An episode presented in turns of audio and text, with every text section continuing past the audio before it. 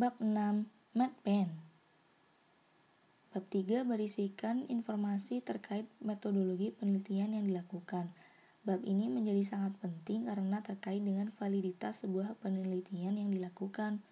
Karena validitas sebuah penelitian sangat tergantung pada pendekatan atau metode yang digunakan, serta rasional atas pemilihan metode analisis yang digunakan dan tahapan atau prosedur analisis yang dilakukan.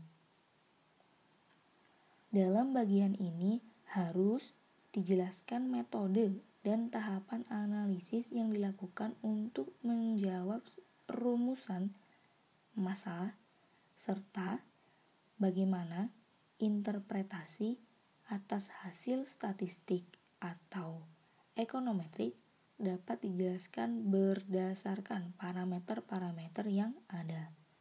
Dengan kata lain, bab 3 berisikan sebuah research protocol yang menjelaskan prosedur metode analisis yang dilakukan dalam penelitian ini.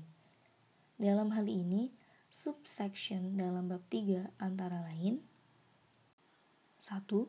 Ruang lingkup penelitian dalam ruang lingkup penelitian diinformasikan batas-batas penelitian yang antara lain menginformasikan rentang waktu atau periode penelitian, variabel yang digunakan, lokasi penelitian, dan metode analisis yang digunakan.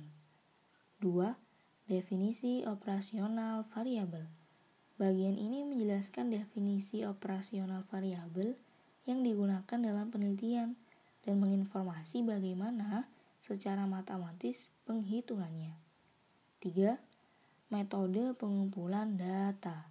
Bagian ini menginformasikan sumber data yang digunakan yang secara umum adalah data sekunder didapatkan secara online.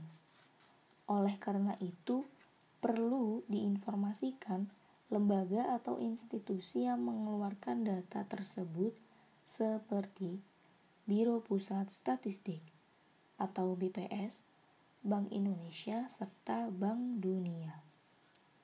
Dan tahapan analisa.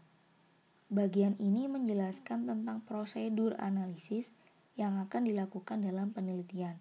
Sebagai contoh, ketika dalam penelitian ini menggunakan model analisis error correction modeling, maka Tahapan yang dilakukan sebelum running model ECM antara lain uji akar-akar unit, uji kointegrasi, dan uji kausalitas.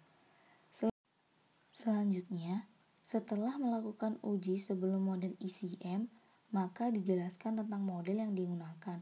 Dalam hal ini ECM dan selanjutnya uji diagnosis atau uji asumsi klasik jika menggunakan model regresi berganda.